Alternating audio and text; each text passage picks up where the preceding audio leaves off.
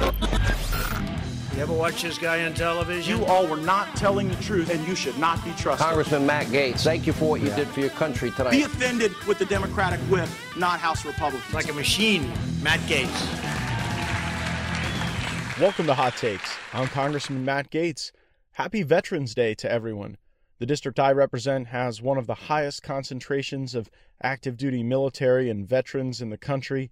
Veterans coach our ball teams. They are the parents who help out in our classrooms and they enrich our community with an elite level of patriotism that is so valuable, so cherished, so appreciated. So if you have a moment today, make sure that you thank a veteran for being among those willing to step forward, fight for our country, and provide their skills for the betterment of the greatest nation that has ever existed.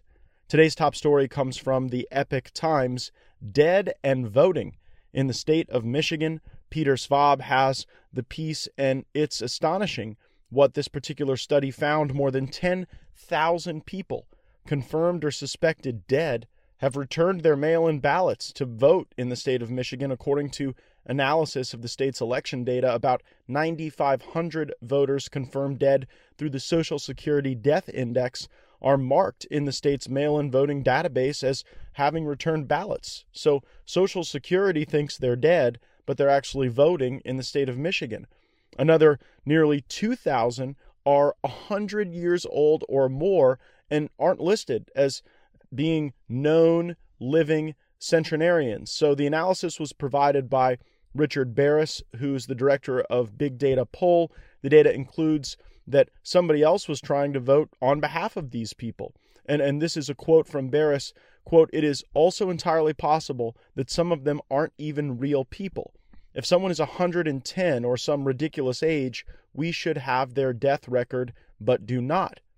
So Americans older than 110 are pretty darn rare. Only a handful of them are known to live in the state of Michigan. And so it's very bizarre that you have this high propensity of people registering to vote, voting, and some of them we know are dead, others we suspect are dead.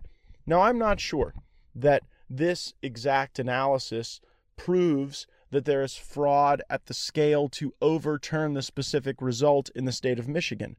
But I don't think that that ought to be the standard for us to take curative action to fix the problem.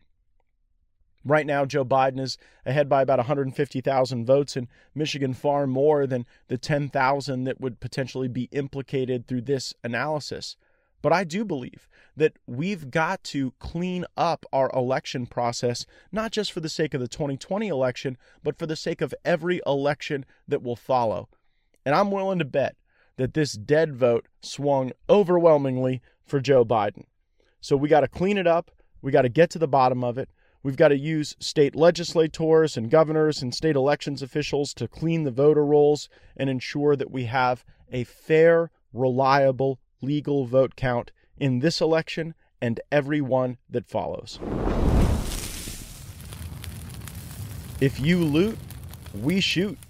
That's the message Governor Ron DeSantis is sharing with those who would potentially do harm to my fellow Floridians. Ron DeSantis proposing today an expansion of Florida's Stand Your Ground law to ensure that anyone who is attacked as a consequence of mobs or riots has the full complement of self defense available at their fingertips for response. So here's how the law has developed around the Stand Your Ground law. In the common law, there is a duty to retreat if someone attacks you and you have the ability to retreat.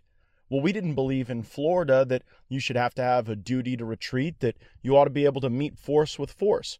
So, first, we passed the castle doctrine, which says that your home is your castle, and if someone breaks into your home with the intent to commit a felony or do a harm, then you have the ability to respond with requisite force. We then expanded the castle doctrine to include encounters that one might have on a public street. So if you're, you know, outside in a park, on a beach, and someone attacks you with deadly force in the state of Florida, and you have reasonable fear that they are attacking you with deadly force, you don't have a duty to retreat. You actually have the ability to respond with deadly force, and it is a complete defense. Now, Governor DeSantis saying that that very same right to respond with deadly force if you are under attack would apply in the event of looting or rioting. And I think it's a good thing to deter this type of violence with our laws and to put the law on the side of law abiding people. If someone's not breaking the law, if they're managing their storefront, if they're going to get their hair done or their nails done or make a purchase, they should not have to worry that the latest political kerfluffle will justify violence. Far too many governors and mayors in some of these left wing areas are willing to tolerate violence. In Florida, we will not. If you loot, we shoot. And that's exactly how we like it in the Sunshine State. Resignations, departures, an exodus at the United States Department of Justice, and some might say it didn't quite come soon enough. Richard Pilger was the head of the Elections Crimes Unit, and he has resigned that position following Attorney General Bill Barr's memo indicating that the department needs to investigate these substantial irregularities in the voting process. Pilger resigns from that post. He ends up being reassigned as a line prosecutor in the Public Integrity Division. But one has to ask the question why was he given this really important position in the first place? Shouldn't the Trump administration, Attorney General Bill Barr, ensured that the person we had as the head of the Election Crimes Division was aggressive? Here's my hot take we did not do enough prophylactic work to stop fraud on the front end. The way fraud works with these mail in ballots is typically before the election day. It is the harvesting and the signing of ballots, the returning them, the funny games that some may play with the dating of ballots. All these things that could potentially happen happen before election day and it is just incredibly difficult following the election to go and build the case for fraud because oftentimes the ballots that have the identifying information, the signatures, have already been separated from the ballots themselves. If there were failures to protect the integrity of the vote in this election, those failures can be traced directly to Richard Pilger and his inability to go and ensure that we had the protocols and procedures and safeguards in place, particularly in some of these urban areas where there's a history of stuffing ballot boxes and limiting the utility of legal and lawful votes by polluting those votes with improper votes. And, and this is an endeavor that is going to call on many of us to do work in the years to come. State legislators will have a specific role to play in this process. I discussed it on the Sean Hannity program last night. Take a listen. Every Republican state legislator has an obligation now to pursue election integrity legislation in their state to ensure that we do not have these mass mailings of ballots. We deserve to know that the person who voted that ballot intended to vote that ballot. And once you get the ballots separated from the signature envelopes, it becomes very difficult to chase the fraud after the fact. You have to catch the fraud in the act. That's why Florida's laws create greater confidence in the outcome in the election in every state in America, we absolutely need our Republican colleagues looking for ways to use technology better, to use verification better. I mean, we have ways to identify people in this country. If you don't think so, try getting on an airplane. But somehow we treat the ballot box, the voting process, uh, less important from an identity verification standpoint, and that has to change if we want honest elections. House Speaker Nancy Pelosi had a hard time with the question of whether she would condemn socialism. She ultimately refused to do it. Take a listen. Welcome to my world. We always have we always have a beautiful uh, dynamism in our caucus, but no, I think people are. Uh, some people I, I, would say we have a healthy difference of opinion within our caucus, but not in any way to be problematic in how we legislate. What the conversation was about what is the winning message outside, and the message in the districts that we have to win is the message that unifies us, a message for America's working families. And everybody knows that. So there are many rumors. There's a lot of speculation surrounding the leadership future of Nancy Pelosi, House Republican leader Kevin McCarthy said he doesn't believe she has the votes to be Speaker. Uh, Newsweek also put out a piece recently saying that they expect her to be unopposed for the Speaker position among her fellow Democrats. So there are a few things that I want to talk about to break this analysis down. First, don't ever bet against Nancy Pelosi. Regardless of what you may think about her tactics or her ideology, she rules the Democratic caucus in the House of Representatives with an iron fist. A lot of them are afraid of her. So I wouldn't bet against her reelection as Speaker among her fellow Democrats. Now, the, the second thing I would note is that she does have problems that exist both on the left and on the right of her caucus. With the squad, she had to make deals last time to secure the votes to be Speaker. She had to give them the very prize plum committee assignments that they wanted, that they might not have otherwise earned as freshmen, but they had the power, they wielded it correctly, and they got what they wanted out of Pelosi. Uh, but also on the more moderate side of the caucus, you know, there are people like Jim Cooper of Tennessee who won't vote for Nancy Pelosi. Conor Lamb is back in Congress and he did not vote for Nancy Pelosi. He voted for Joe Kennedy. So there are moderates and there are socialists who have questions about her leadership, but my expectation is you're going to have to pry that speaker gavel from the cold, dead hands of Nancy Pelosi. She's not going to be giving it up easily. Now let's talk about the Republican side and the leadership races. There are times I've disagreed with Kevin McCarthy, his strategy, his tactics, but there's no question that Kevin McCarthy deserves reelection as the Republican leader in the House of Representatives.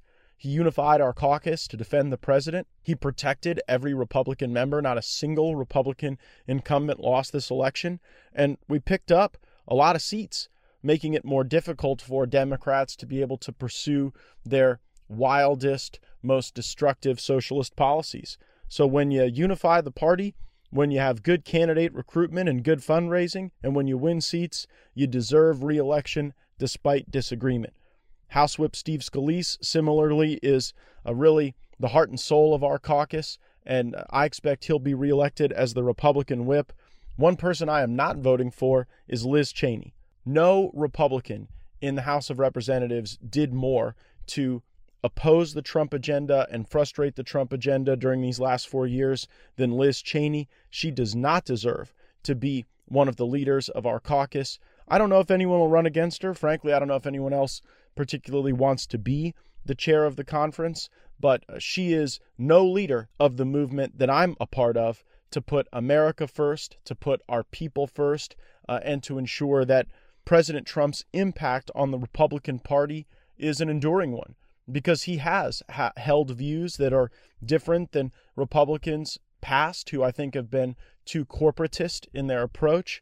And so a blue collar, worker first, pro America Republican Party uh, is not one that I believe Liz Cheney could effectively represent. And whether she's elected to this position or not, she is no leader in our movement. America's Newsroom is a daytime program on the Fox News Channel. One of the hosts is Sandra Smith. And boy, did Sandra Smith have a hot take that was leaked. Uh, there was a Trace Gallagher interview of people regarding the election and the activities surrounding that election. And so you're going to hear Trace Gallagher engaged in an interview and how folks are responding to his questions. And then you will also hear the female voice of Sandra Smith, quite frustrated and confused. Take a listen. Whoever is decided to be the president, remember, just because CNN says, or even Fox News says that somebody's president doesn't make them president. So I think everybody what? wants to know that this was done properly mm. and legally. What is happening? Trace, we've results. called it. And I think we have to look into every one of these concerns. Here's my hot take. This was not something that was on air. This was not something that was leaked by some producer. I honestly believe that this Sandra Smith hot take video was leaked by Fox News PR. Think about it. If a producer accesses footage, there is a very clear record in the Fox News system as to who accesses it. You're able to track that and see that and potentially punish that person. So I got a hard time believing that some like, you know, producer in their 20s went and harvested this off air footage of Sandra Smith and then leaked it.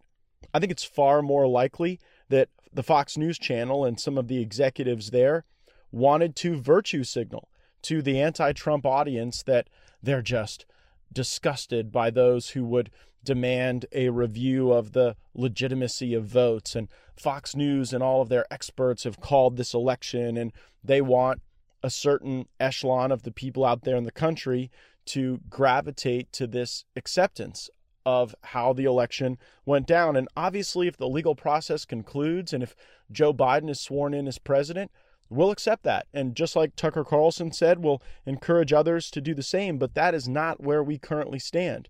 There are legitimate allegations of fraud.